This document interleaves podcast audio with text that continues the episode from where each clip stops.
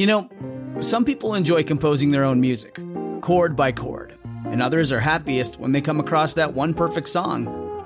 Work is not a lot different than that. Whether you prefer building your own workflow or using a pre made template, with Monday.com, you and the team can work in a way that's comfortable for everyone. Tap the banner to go to Monday.com and build your own amazing workflow or find an awesome template. No judgment. More details into Johnny Depp's contentious defamation lawsuit against Amber Heard have surfaced. Two months after Heard was found liable of defaming Depp in a highly publicized courtroom battle in Virginia, more than 6,000 pages of pretrial documents were unsealed and made public, shedding light on matters that attorneys for both sides wanted to exclude from the jury. Here are four of the biggest bombshells. In court documents obtained and reviewed by the Daily Beast and the New York Post, Heard's attorneys argued to bar Depp's legal team from introducing, quote, nude pictures of Amber Heard into evidence for the televised trial, saying it fell under irrelevant personal matters.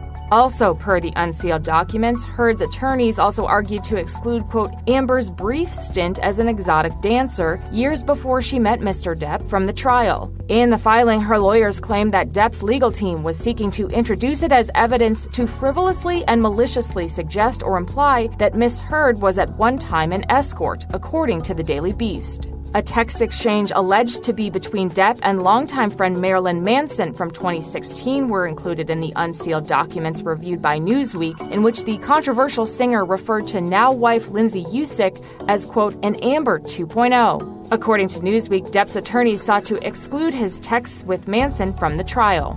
In unsealed court documents reviewed by Page Six and Newsweek, Heard's lawyers allege that the 21 Jump Street alum suffered from erectile dysfunction and that, quote, such condition absolutely is relevant to sexual violence, including Mr. Depp's anger and use of a bottle to rape Amber Heard. While taking the stand during the six week trial in Virginia, Depp denied what he called Heard's heinous accusations of violence, sexual violence, that she's attributed to me. He also said the allegations were, quote, cruel and all false. Since the trial, Heard has filed to appeal the verdict favoring her ex husband, who she's been ordered to pay almost $10.4 million. Meanwhile, Depp is seeking to overturn the $2 million verdict awarded to Heard in her countersuit against him. E! News reached out to reps for Depp and Heard for comment on the unsealed docs, but did not hear back. If you or someone you know needs help, call the National Sexual Assault Hotline at 1 800 656 4673 or visit RAINN.org. A member of the jury in the trial between Johnny Depp and Amber Heard is speaking out about the verdict. In an interview for ABC News that aired on Good Morning America Thursday, the juror shared that he didn't find Heard's testimony to be sincere, saying, quote, "The crying, the facial expressions that she had, the staring at the jury, all of us were very uncomfortable." The juror went on to recall how Heard would answer one question and she would be crying, and then two seconds later she would turn ice cold, saying some of the seven jury members compared it to crocodile tears. ABC did not reveal the name of the juror, but instead identified him as one of five men on the jury. The other two were women. The unnamed man also revealed that the group felt much of Heard's story didn't add up, with some thinking that she was the aggressor. The jurors said that Depp seemed a little more real in terms of how he responded to questions, and his emotional state was very stable throughout the trial. The man also denied claims by Heard and her lawyer that the group's verdict was influenced by social media, saying that he and his fellow jurors followed the evidence. He went on, quote, Ultimately, what I think is truthful was that they were both abusive to each other, but he says there wasn't enough evidence to support the level of Heard's claims. The unnamed juror also said the fact that Heard has not yet donated her $7 million divorce settlement to charity, as she previously vowed to do, impacted their decision. In other insight from the courtroom, the trial stenographer has said that some of the jurors struggled to stay awake during the case, even dozing off during some video depositions. And in an interview with today's Savannah Guthrie, Heard revealed that she didn't blame the jury for awarding Depp over $10 million, saying in part, I actually understand. He's a beloved character and people feel they know him. He's a fantastic actor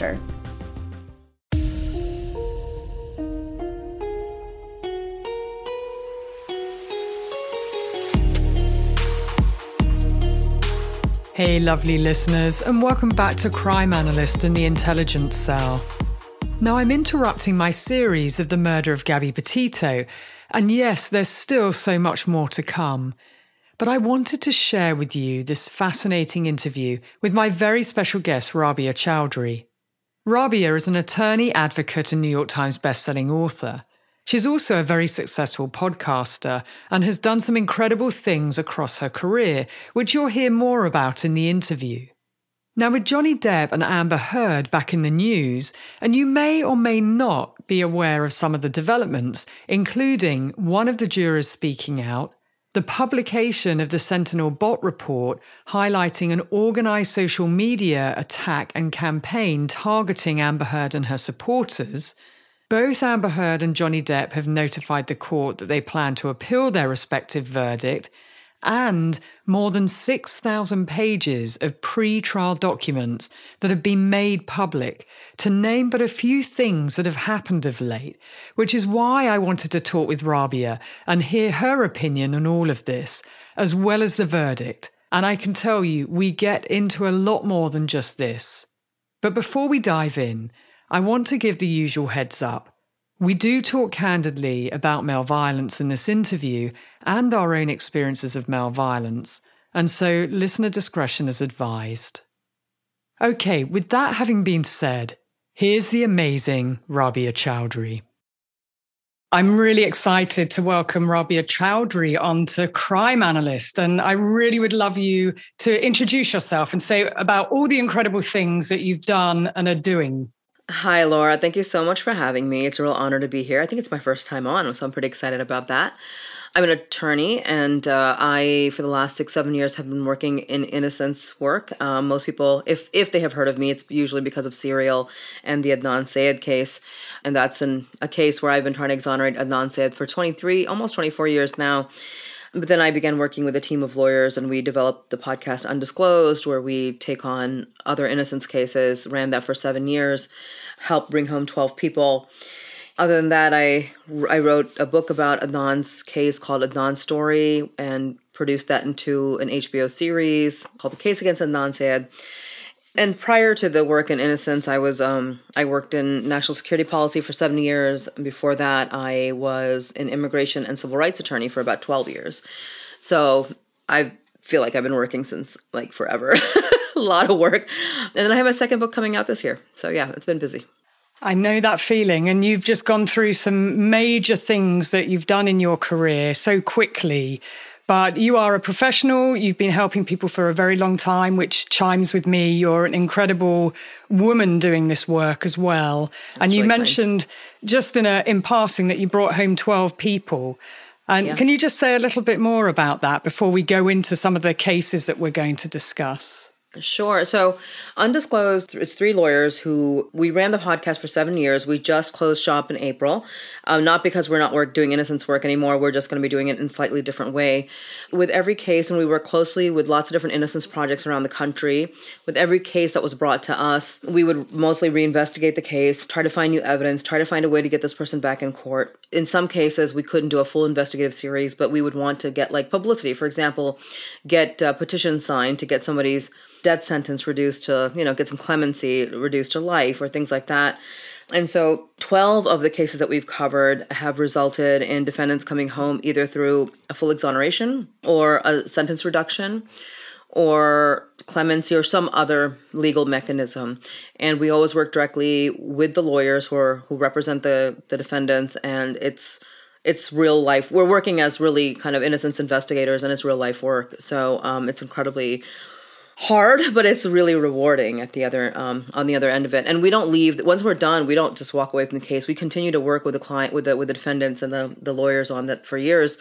This year we have three of our defendants that we've already reported on in court um, getting like you know different things done one's getting a dna test another so you know i mean like the cases go on we continue to support the families and the defendant through it and hopefully in the next year we'll have three more of our defendants home that's incredible and and cases real life takes a long time, doesn't it?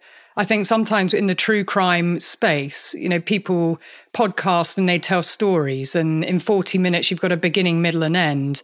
But the work that we do takes time and it's detailed, you know, and it's really time intensive and resource intensive, isn't it?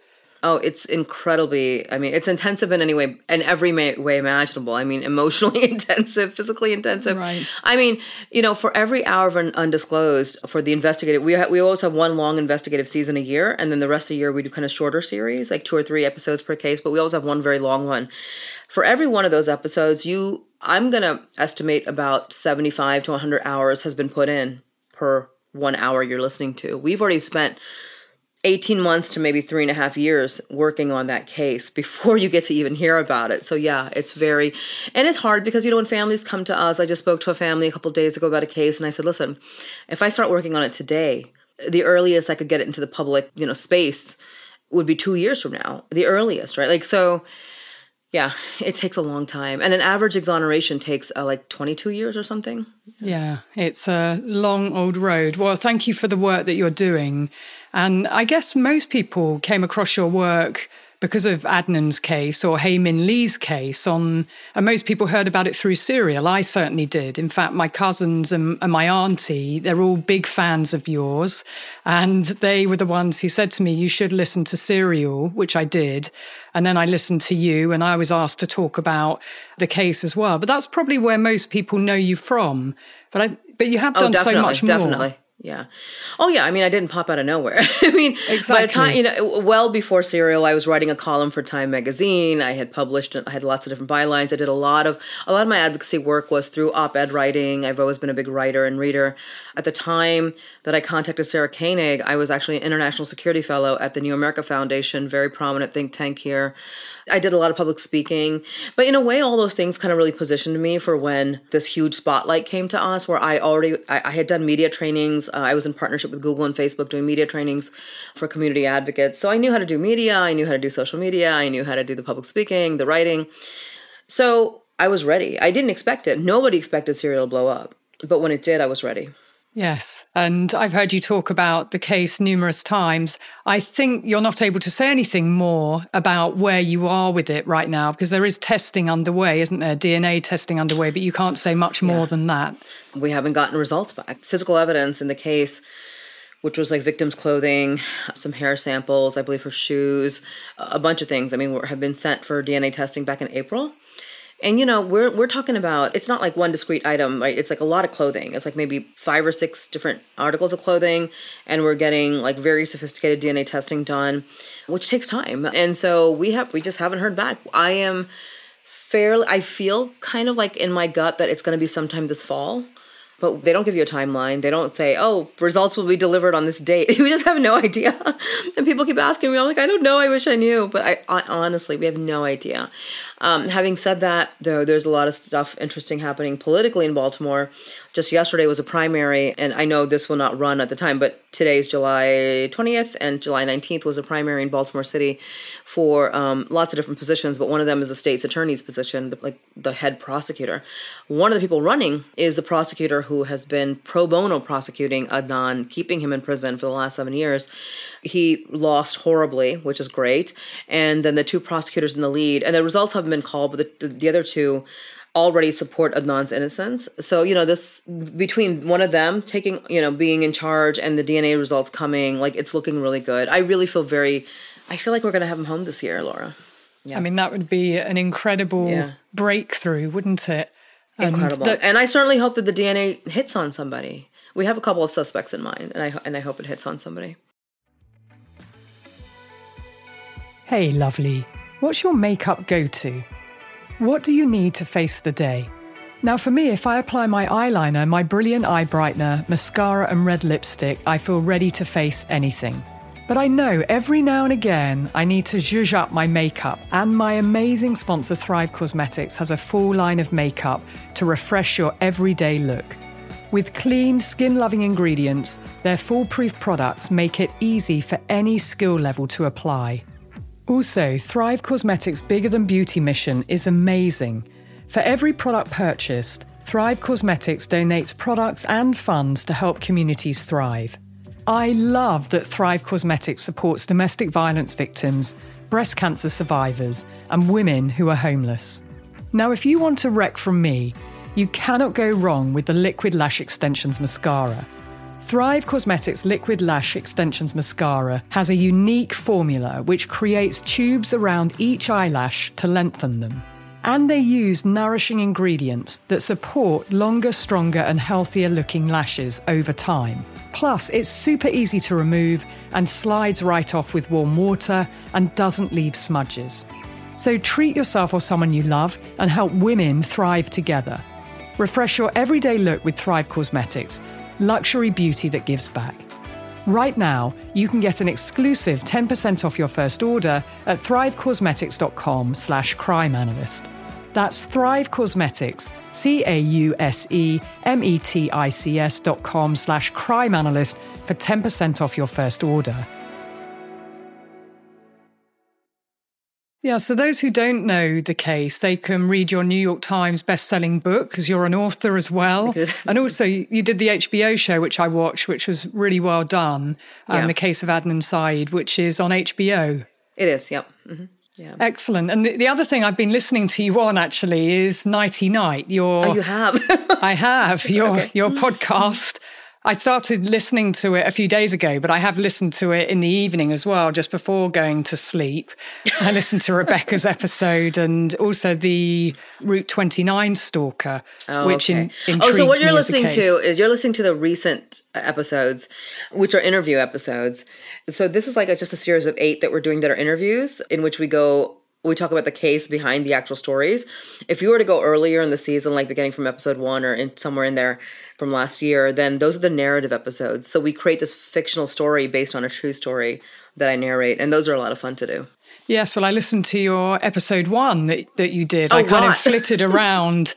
you know, to get a sense for it. But the the Route 29 stalker really interested me because it was a yeah. case I didn't know much about. And I also thought your backstory in it that you shared was very interesting too we share a number of things in common. One, we're both mamas. You've you've got a, a little boy who you call Baby Man, and I yeah. love seeing his pictures. um, and and your daughter.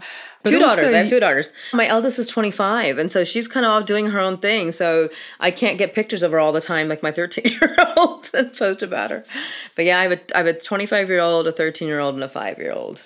Wow, that's amazing. I mean, yeah. kudos to you because one and a golden doodle keep me very busy along with work. So you're yeah. you're incredible doing all of all that you do. Um, so yes, the Route 29 stalker, a really concerning case actually of many oh, yeah. women going missing and seemingly not too much join up around the linking of cases, the analysis, the intelligence. Really concerning. And, and you talked about your own experience as well, which was quite enlightening to me and probably tells me more about why you do what you do and why you're a, a fierce advocate as well. But you were abducted too. And uh, it sounds like you were very lucky to be alive, actually, Rabia, from that experience. Absolutely. I think I've never, that's probably the only time in my life where I've been, I thought, I don't think I'm going to make it. Like, I think I'm going to, I think I'm going to die tonight. Like, I'm, it was that level of fear. And I just didn't see a way out of the situation there is no way, whatever this guy had in mind for me, there is no way, if he did assault me, that he was going to let me go home after that. He was going to, and this happened, I was, I, I can't, I mean, I was like 20, I was 27 or 28, um, and I was visiting Pakistan, and we were up north in the northern regions, which is like, northern regions are always like resort areas, but they're just mountainous and hilly, and they're kind of terrifying. Imagine a little bit about like the, the northern areas in Afghanistan or something, right? Like that kind of terrain and he was a driver with the military and he and my uncle is in, was in the military and so this guy was supposed to be trusted and he's supposed to drive me from place A to place B. And he didn't. He just took off with me into the night and it was he took off with me maybe around 9 30 10 o'clock. And for hours and hours and hours he drove me through like pitch black mountains. It was terrifying. Yeah. It sounds absolutely horrifying. How how did you manage to escape? I you know God, you know, Laura, I think women go all these, uh, we've all been through this where to try to placate a dangerous man, especially you're, you try to be nice, you try to play nice, you try to pretend, I don't notice the danger. I'm going to just ignore the fact that I realize that you're probably going to try to hurt me. And we're all going to pretend this is all normal. And I spent maybe two or three hours just like trying to talk to him, learn his story. I kept saying, Oh, we should head back now. And he's like, No, I want to show you like these places and I and this vista and this pool or this lake and I'm like, but it's dark and I can't see. And I'm in the back of a military jeep with plastic siding, and I really he would keep stopping the jeep. And when he would go get out, he kept trying to get me out. He said, "Get out, get out of the back of the jeep." And I was like, "I will not." I was like, "I'm," I don't know why, but like my spidey senses kicked in, and I said, "If he gets in the back of the jeep, I'll fight him in here. I'll get on my back. I'll kick. If I'm outside in the woods, like there's, I'm, I'm it's over for me." And but even when he'd get outside, like I couldn't see anything. I could not see my surroundings through the plastic. So after hours and hours of like just this weird dance, I finally just said, fuck it. I just blew up and I lost my shit. I screamed at him in every language I possibly could. I said, my uncle, who's, who was like a lieutenant colonel and quite high up in the military, I said, I was like, I'm going to have him kill you, your children, your family. I'm going to have them burn your village. I just went crazy. I just started screaming and screaming and screaming. And even though these are remote mountainous areas, there are still people. There are little villages, little hamlets, and people living here and there. And I think when I started screaming as, as loud as I can, he was like, shit, you know, I have to. And then he drove down those mountains as fast as he could and deposited me where I was supposed to be. But it was like, I think 3 a.m., 3 or 4 a.m. My heart's literally in my throat as you're describing yeah. these things. I mean, just absolutely terrifying and terrorizing. Yeah, and the story didn't end there because he shows up a few hours later because he was supposed to pick me up at 7 a.m. and again give me a ride back to like the hotel that I was staying at. Anyhow, it just goes on, but oh man, yeah, that was that was the scariest time of my life. And you don't forget that it, it stays with you. I mean, I too yeah. have been in a situation, and when I was listening to to the case, I was tailgated by a car when I was a student coming back so to my house at university and the lights were right behind me on on my bumper literally and I was going up a hill and I parked my car and the car pulled in right behind me. And oh I God. thought just in my head this is probably someone going to say that I'm in their space or something like that. Right right. And I didn't look at his face. I looked in the wing mirror and I saw the footsteps him get out his vehicle and the footsteps and then he pulled my driver's door open and he put a knife to my throat. Oh my And he God. was wearing a balaclava. And it took me ages, it felt like, to compute what was happening. Oh, that oh, here was oh. somebody, oh. balaclava man, with a knife to my throat. It was, it felt like minutes were going by. It was probably a matter of seconds. And I, he kept saying something to me. I didn't even hear what he was saying. And then I kind of jolted into this is happening. And he was saying, give me your money and I froze. I mean, I just didn't yeah. move at all. I still remember yeah. his eyes. That's all I could see. And oh then I saw my friends. I was parked outside their house. They were coming out. It was a student night. They were going out for the night to Cadillacs. I was at Bath University, mm-hmm. and my eyes darted to them. And in that moment, I just knew that was my time. That if I wasn't yeah. going to act, he would probably make me move over in the vehicle and drive me off somewhere. And so I literally just used my full body weight from sitting down and pushed through him and mm. managed to scream. And my friends saw I was yelling, call the police, which they did. And he ran back to his car and drove off. And the police eventually arrived but in the back of my mind, what I also knew, because I'd worked at New Scotland Yard for a year, being part of their sexual offences section at that point, that there was a, a rapist in Bath following students in oh their cars, women. God. I'm getting chill. I've had, oh my God, I'm having chills, like my whole body as you're telling the story.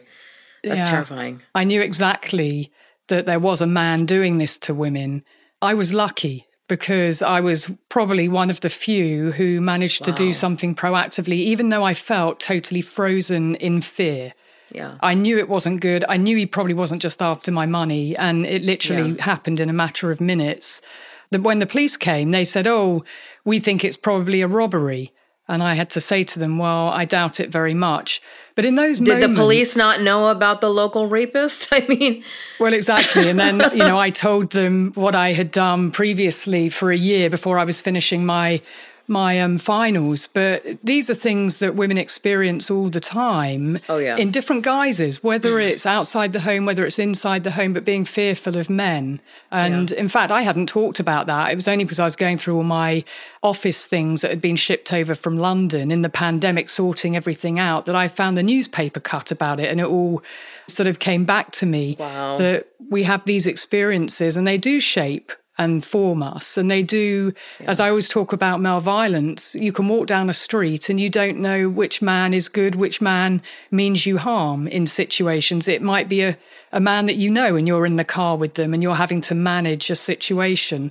But it just struck me when I was listening to the Route 29 stalker case, and I don't even like that term, there's probably multiple offenders, really, rather than just yeah. one in the time sequence. But the fact that maybe someone's flashing a woman saying that her tail lights out oh, or oh, yeah. that show you know mimicking that something's wrong yeah. with the car and you pull over or they say they need help and you stop yeah. because you're empathetic so there's lots of ways perpetrators can really disempower you and oftentimes it's using women's kindness and politeness you know and empathy and the way that we trust. engage with the world yeah and trust yeah ever since my 25 year old started driving particularly and you know when she was like 16 17 started driving and going around you know we live in the dmv which is dc maryland virginia. The states are like right an hour from each other.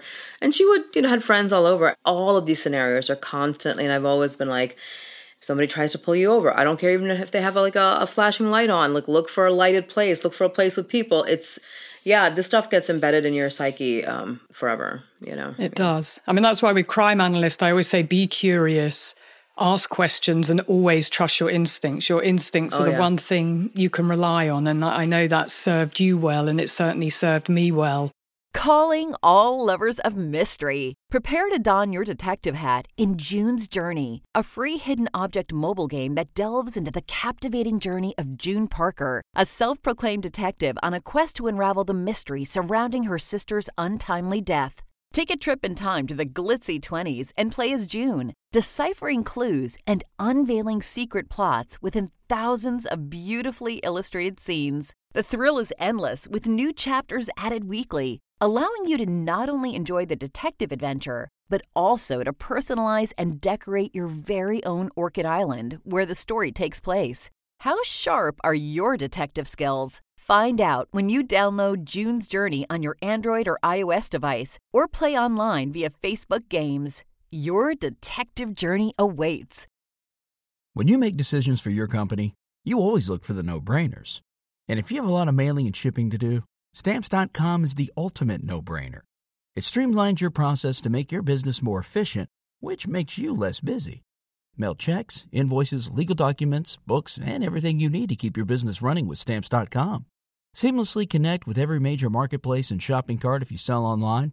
Schedule package pickups through the dashboard and automatically see your cheapest and fastest shipping options from different carriers, with rates up to 89% off USPS and UPS rates.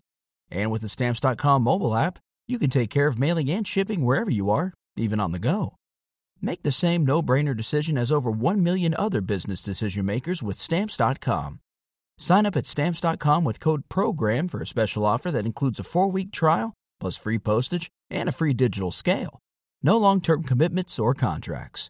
That's Stamps.com, code PROGRAM. Let's get into, well, I'm curious about your take on Depp versus Heard, the case that oh. everybody was talking about. And we've not spoken about it, but I am very curious about your take, what you thought about it, whether you watched it, um, what you thought about the verdict when it came in after two months yeah. of it really being a case that everyone seemed to be consumed with you know at, at, the time. yeah so you know as as the trial was ongoing i kind of didn't comment on any of it because what i was seeing online was like was just really toxic and kind of crazy and obsessive in a weird way. I didn't you know I, I could sense like the circus it was being turned into um on in media and social media and i just i really didn't comment about it I really expected Johnny Depp to lose this lawsuit. I mean, I, but you know, what people don't really understand is I, what I think people don't really understand is what this lawsuit was actually about. And frankly, when he won the lawsuit, I was shocked, dismayed, horrified, angry. And I literally, I think I tweeted something quite, just kind of like real kind of vanilla, not like, you know, I just said something like, this is the wrong verdict, something like that. And wow, I can't remember the last time I've been jumped on like that. I mean, just hundreds and hundreds of Twitter accounts coming after me. And I could immediately sense because I do I do know enough about how like trolls work and bots work, and I said this is not an organic response. I could tell. I'm like these are not real people, or There's something something is being manipulated here is what it felt like. Then I think I waited a week or two, and then I do these Instagram lives like once a week when I can. And um, I said I'm going to spend this whole this week's Instagram live talking about the Amber you know, this case and why I really do believe that um, the verdict was wrong and um, what I think happened, uh, why there was so much, it, why it seemed like there was so much public support for Johnny Depp, which I totally believe was manipulated. And, uh, there was um, a report that just came out yesterday from Bot Sentinel. Did you hear about this? I did. I read it because I was I felt the same whenever I tweeted anything whether it was just laying out facts of what happened in the UK case I got besieged. Yeah. And I thought that something was going on for sure. Yeah. And so that report's very interesting. Do you remember the headlines of it? Yeah, I've got it pulled up right in front of me, the, the key findings. And for those of you who want to read it, it's a 17 page report. It's a real quick read. Just look up Bot Sentinel Amber Heard and it'll come up. It's a free report. So, this is a firm that basically analyzes social media data to try to, like, you know, look for patterns and try to ex- understand what's actually happening. And they identified like over 600 Twitter accounts that basically their full time job was just to tweet, you know, attacking Amber Heard and any of her female supporters they used all kinds of tactics like copy pasta, which is like copy and pasting the same message over and over and over. And they give examples in the report where it'd be like 25 or 30 different accounts with the exact same tweet, exact same language, exact same structure, word for word. They were spamming hashtags like, you know, this hashtag like believe Amber Heard, they would spam them with memes. It was just overwhelming. And I think one of the most dismaying things to me about as I was watching this happen was that, you know, clearly a lot of them were bots or trolls or paid somehow to do this but they were actually having a real impact on the opinions of people i actually knew. People i knew in real life were like retweeting them and falling for it type of thing you know what i mean? Um and i that's what was really shocking to me including lots of women too. Yeah, I agree.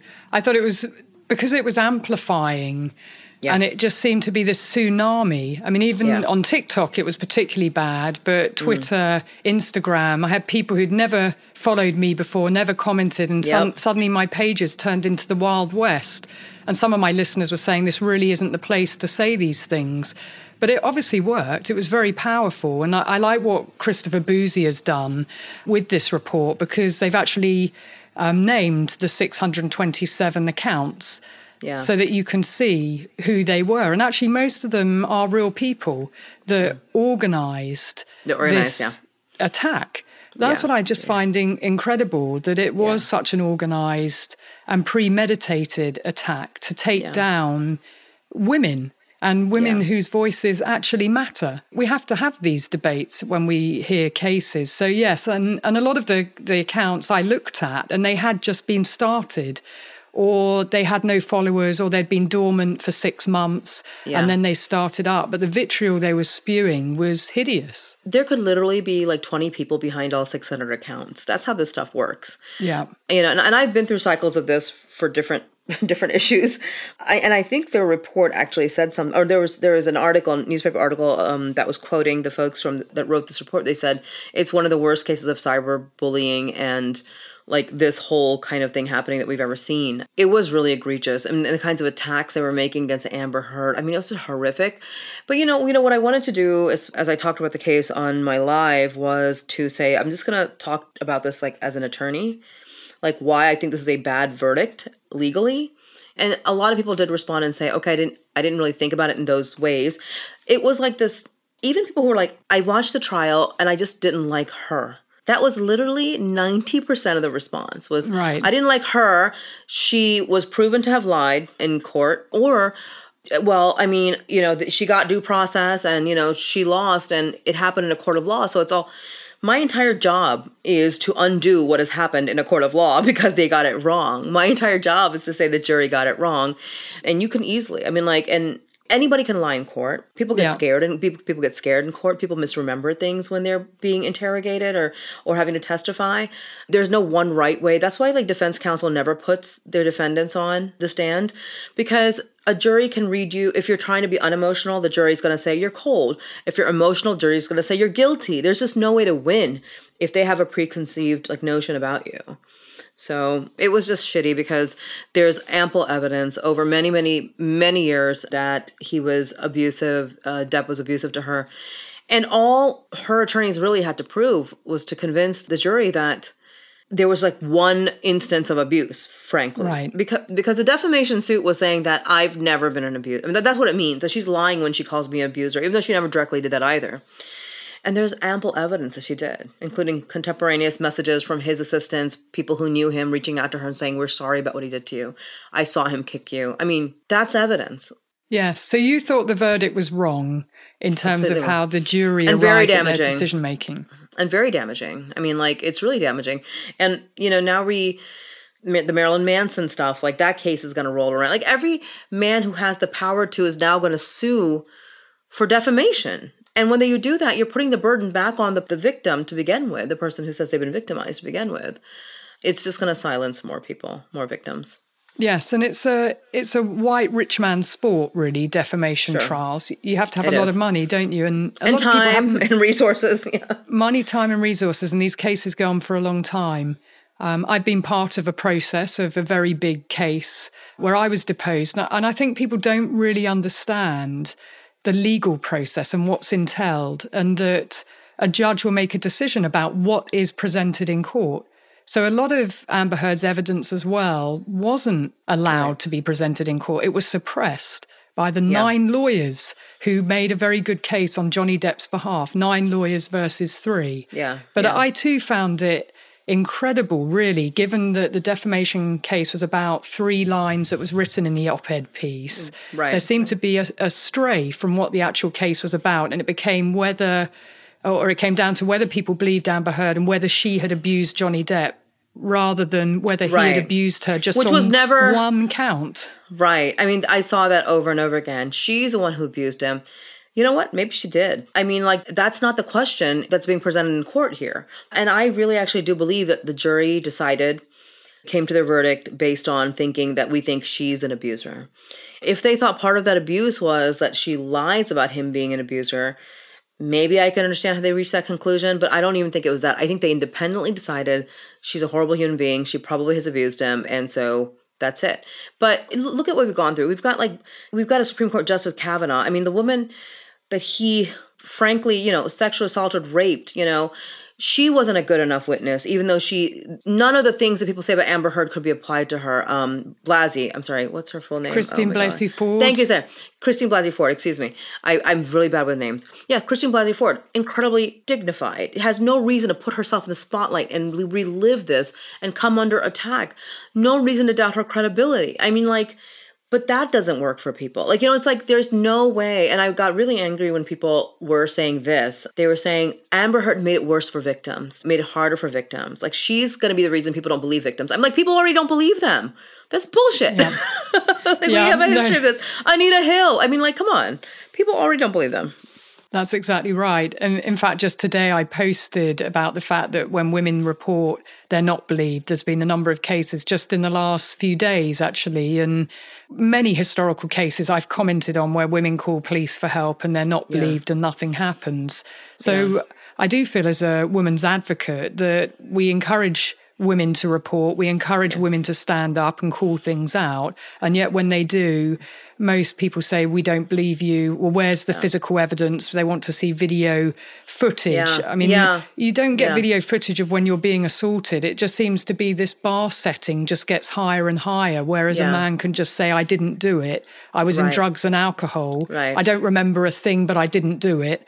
And they're just believed. And that's outrageous. this trial was not a he said she said it was he said and she presented evidence i mean like that's what it really was and even even the partial evidence should have been enough to prove that she did not defame him she did not make this up and you know what's always like interesting to me is that people who have not experienced I I'm a DV survivor for my first marriage and then I'm also a sexual assault survivor. I never reported either of these things. I was in law school when both of these things happened. Never reported it because I couldn't bring myself to do it. There's so much there's tremendous shame. There's all kinds of things that keep women from doing it. And for all these years later I said I want to talk about it. You know, both of these men could sue me for defamation and I have no evidence other than just knowing, right? Like, so to this day, that, that how hard it is for women to come forward. I, I honestly believe that victims don't come forward until and unless like they are cornered and compelled to. It is the one of the hardest things to do. Whereas people will say the same way people think no, I, nobody would falsely confess to something they didn't do. People also tend to think, of course, if I was a victim, I would just tell the police and it would all just fall into place. No, no, you wouldn't. Yeah, it just doesn't happen. And I'm glad that you shared that as well, Rabi, and I'm sorry to hear it. It just mm. shows how prevalent abuse and abusers are. Oh, yeah. And that women carry these things around. You know, I've been stalked multiple times not just by the guy in the car and and abused and on occasion where I have reported it it's not that the police didn't believe me but it's other people within the sector then piled on because one of the abusers darvoed me. And the darvo tactics that come in, we, we saw that at court with yeah. Depp and Heard, you know, where you deny and you attack and you reverse the victim offender role. And it, yeah. and it happens a lot. I'm just covering Gabby Petito's case as well, where yeah. I saw on camera it happening with Brian Laundrie, who lies to the police, and at no point do they challenge his narrative, and they just right. accept, despite two male eyewitnesses, they accept right what Brian said over what Gabby is saying. I just find it really concerning that we're in 2022 where we're still having to explain the very basics of abuse and believing women. And I think the Depp Heard trial has really magnified actually the misogyny that was already yeah. there, but we're now yeah. seeing it on the surface, aren't we, for the first time? And I think so many people. I mean, were so upset by that level of misogyny just being so overt and targeted. But it's not the first time. I think the first time to me, well, no, I mean, there is no first time. It just goes, we had a president who was elected despite 26 women, I think, coming forward and say he, in some way, shape, or form, has assaulted or attacked or maybe even raped them. And 26 women weren't enough, right, to stop his political career and he goes on to become president. I mean, how much more blatant is misogyny when someone like that can be what I would arguably say is one of the most qualified women in the country, right? Like, so it's it's uh, frankly, I mean, like as awful as this verdict was, I wasn't completely surprised because this is just this. It's not just in this country. This is just like how people are everywhere. I mean, like, yeah. Yeah, perhaps it's a, a symptom of, of our time, given the Me Too movement and where we are now with Roe versus Wade being overturned. But perhaps just before we move on to that, one last thing I'd like to say about Depp and Heard was that we did hear from a juror, didn't we, who spoke out and really to me confirmed what I thought, which was what the jury got it wrong, because the juror said that he believed that it was mutual abuse i.e., right. they both abused each other, which I mm-hmm. never buy into mutual abuse. There's always a power imbalance, and one yeah. abuses the other, even if the power imbalance isn't that easy to spot. Which. I mm. think in this case it's very easy to spot. But Clear, the male juror yeah. said he believed it was mutual abuse. Well, the, ergo, if he believed it was mutual, they would have found in Amber Heard's favour because they only had right. to prove or to find in favour of one. And that just shows yeah. how much her likability, her credibility played in over and above. They they kind of missed the point of what the trial was about. I don't know if they missed the point or if they decided we want to punish her. We want to punish her because she's making him out to look like the perpetrator where she herself also maybe is she's not a good person she's not a good woman she wasn't a good girlfriend or whatever i think it was a way yeah to just kind of put her in her place. If he's saying it's mutual abuse, you're acknowledging that he abused her, which means there's no defamation. She didn't lie. And it's not a difficult legal concept here. this is the analysis is very clean cut. But they and I think they understand that. They knew that, but they didn't care. They ignored it. And that's the thing. And this happens all the time. Jurors ignore jury instructions and decide, no, I don't care. If my gut's telling me one thing and I just don't like that person, it is what it is. Yeah, very interesting. That perhaps yeah. it was something more about the, yeah. the punishment of of her. And I do think that the kind of response we saw online, and you know, beyond Bot Sentinel on this report, there were also reports that came out around the same time as the trial was going on about, and I can't remember which group it was, but there was some right wing media group or figures who had like paid a large sum to like give Johnny Depp um, social media support and stuff like that. And I don't have all the details in my head, but I do think there was kind of a collective, this collective sense of punishing women for the Me Too movement. I really think so. I feel like this is like you know what I mean? Backlash. Like the, a backlash uh, yeah. against me too. That you know what? Like, how dare you try to hold anybody accountable? Hold us accountable. And this is us putting you back in your place. You're gonna have to take it, and then, and if you don't, then we can sue you into the ground. Stay quiet. I mean, that again talks to the power imbalance, though, doesn't it? Because yeah. the money and power speaks. And yes, there is a move now within PR firms to hire bots and companies who are very good yeah. at misinformation, disinformation, but also targeted attacks many of which you you can't see on the surface, which is why I'm grateful to Christopher Bouzy's report. And, and full disclosure, they were hired originally in 2020 by Heard's legal team, mm. and he makes that clear. But actually, when he did this piece of work, he was independent, not hired by anybody, but wanted to dig under the surface to see what was really going on.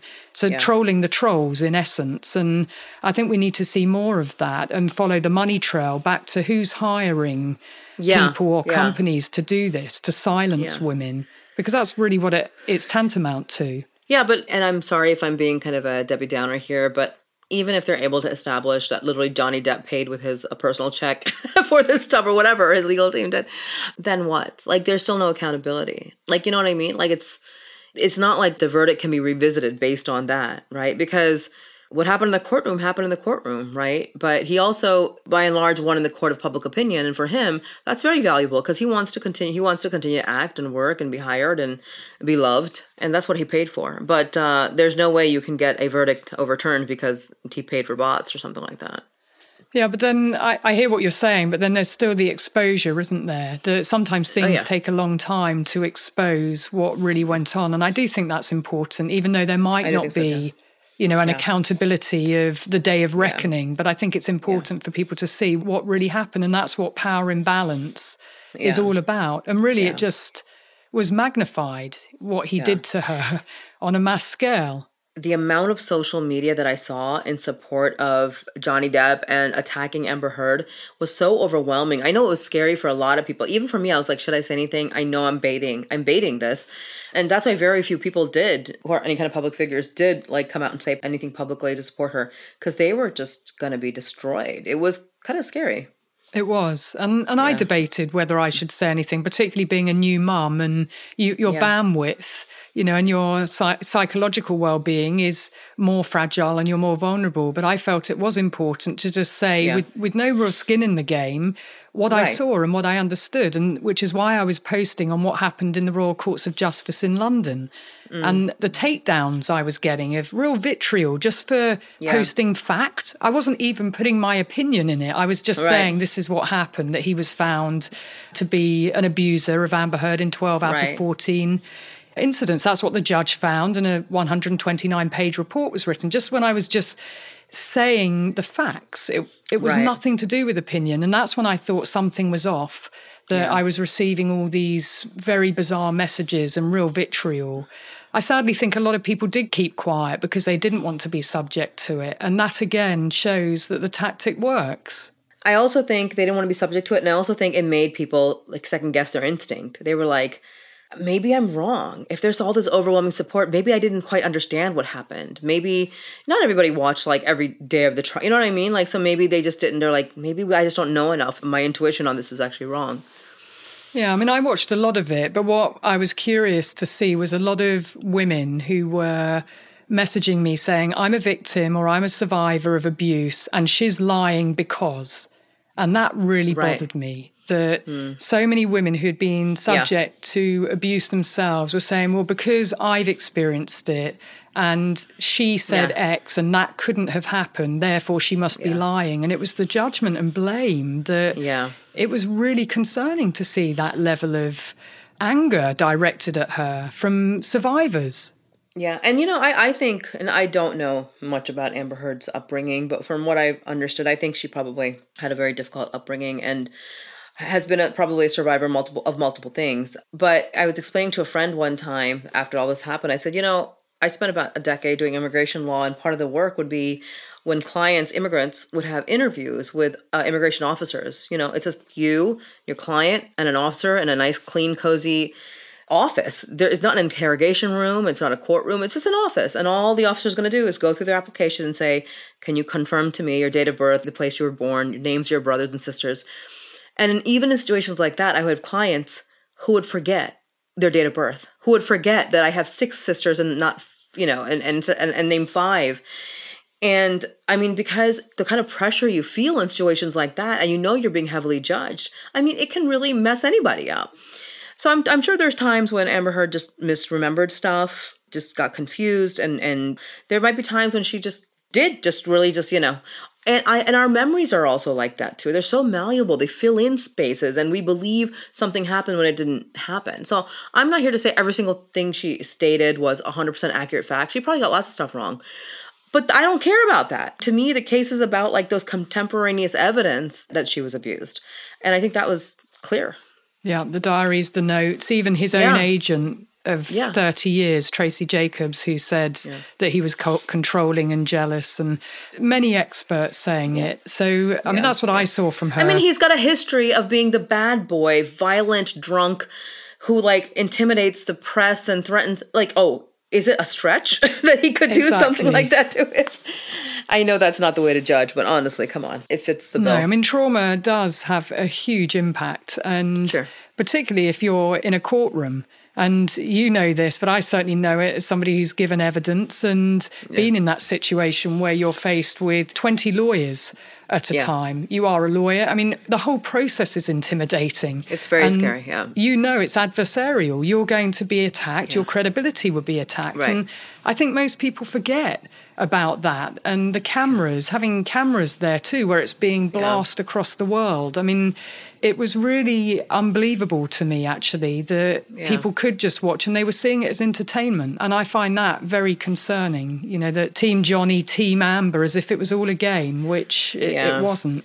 I do think, I mean, it was problematic from the beginning that it was televised at all. I don't think it should have been televised. And I, while I believe in transparency in the courts, it doesn't mean everything should be televised live. you know what I mean? Like, so I think that just kind of added fuel to the fire. I do too. And I think people forget there are real people at the end of it and yeah. there's still vibrations from it. Well, yeah. before we get to the end of our discussion, there's so many things I could talk to you about. I've been wanting yeah. to have this conversation for a very long time. It's just finding the time to. But I, I wanted yeah. to hear your thoughts on uh, Roe versus Wade being overturned and wh- whether you thought that would ever happen and what you oh, think, you know, the repercussions are. Okay, I'm jumping in here to wrap part one of my interview with Rabia. What a cliffhanger, right? And Roe versus Wade being overturned is an incredibly important subject, even if you're not in America, because it's already having ripples on the pond. The fact that it has happened and the repercussions of it happening are something that I literally can't stop thinking about. It's omnipresent for me, and I know that's true for so many of you. After all, how can our daughters face a future of fewer rights than their mothers and grandmothers before them? And why is the focus and impact solely on women? And why is it men rushing through various pieces of horrendous and potentially life threatening and life ending legislation in various states across America, including Indiana? Well, you'll have to tune in to part two of our conversation next week. Until then, be curious, ask questions, and always trust your instinct.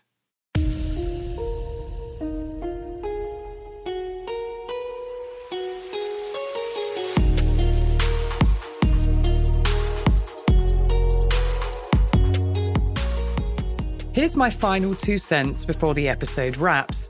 If you like what I do, please take two minutes to leave a five star review wherever you listen to Crime Analyst or on the website www.crime analyst.com. It really helps others find me and also helps with the ratings.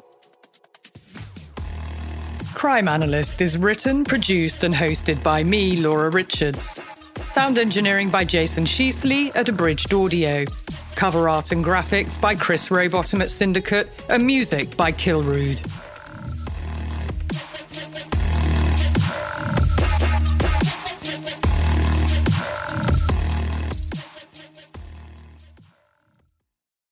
It's lunchtime at Tim Hortons, and we're serving up a special deal just for you. Our new $5.99 lunch deal includes your choice of any lunch sandwich and a side of crunchy kettle chips. Because what's lunch without a little crunch? And the sandwich choice is all yours, like a ham and Swiss, Chipotle chicken wrap, BLT, and more, made to order just the way you like it. Tim Hortons new lunch deal. Simple, delicious, and just $5.99. Now that's a good deal. Only at your neighborhood Tim's. U.S. only. Price and participation vary. Terms apply.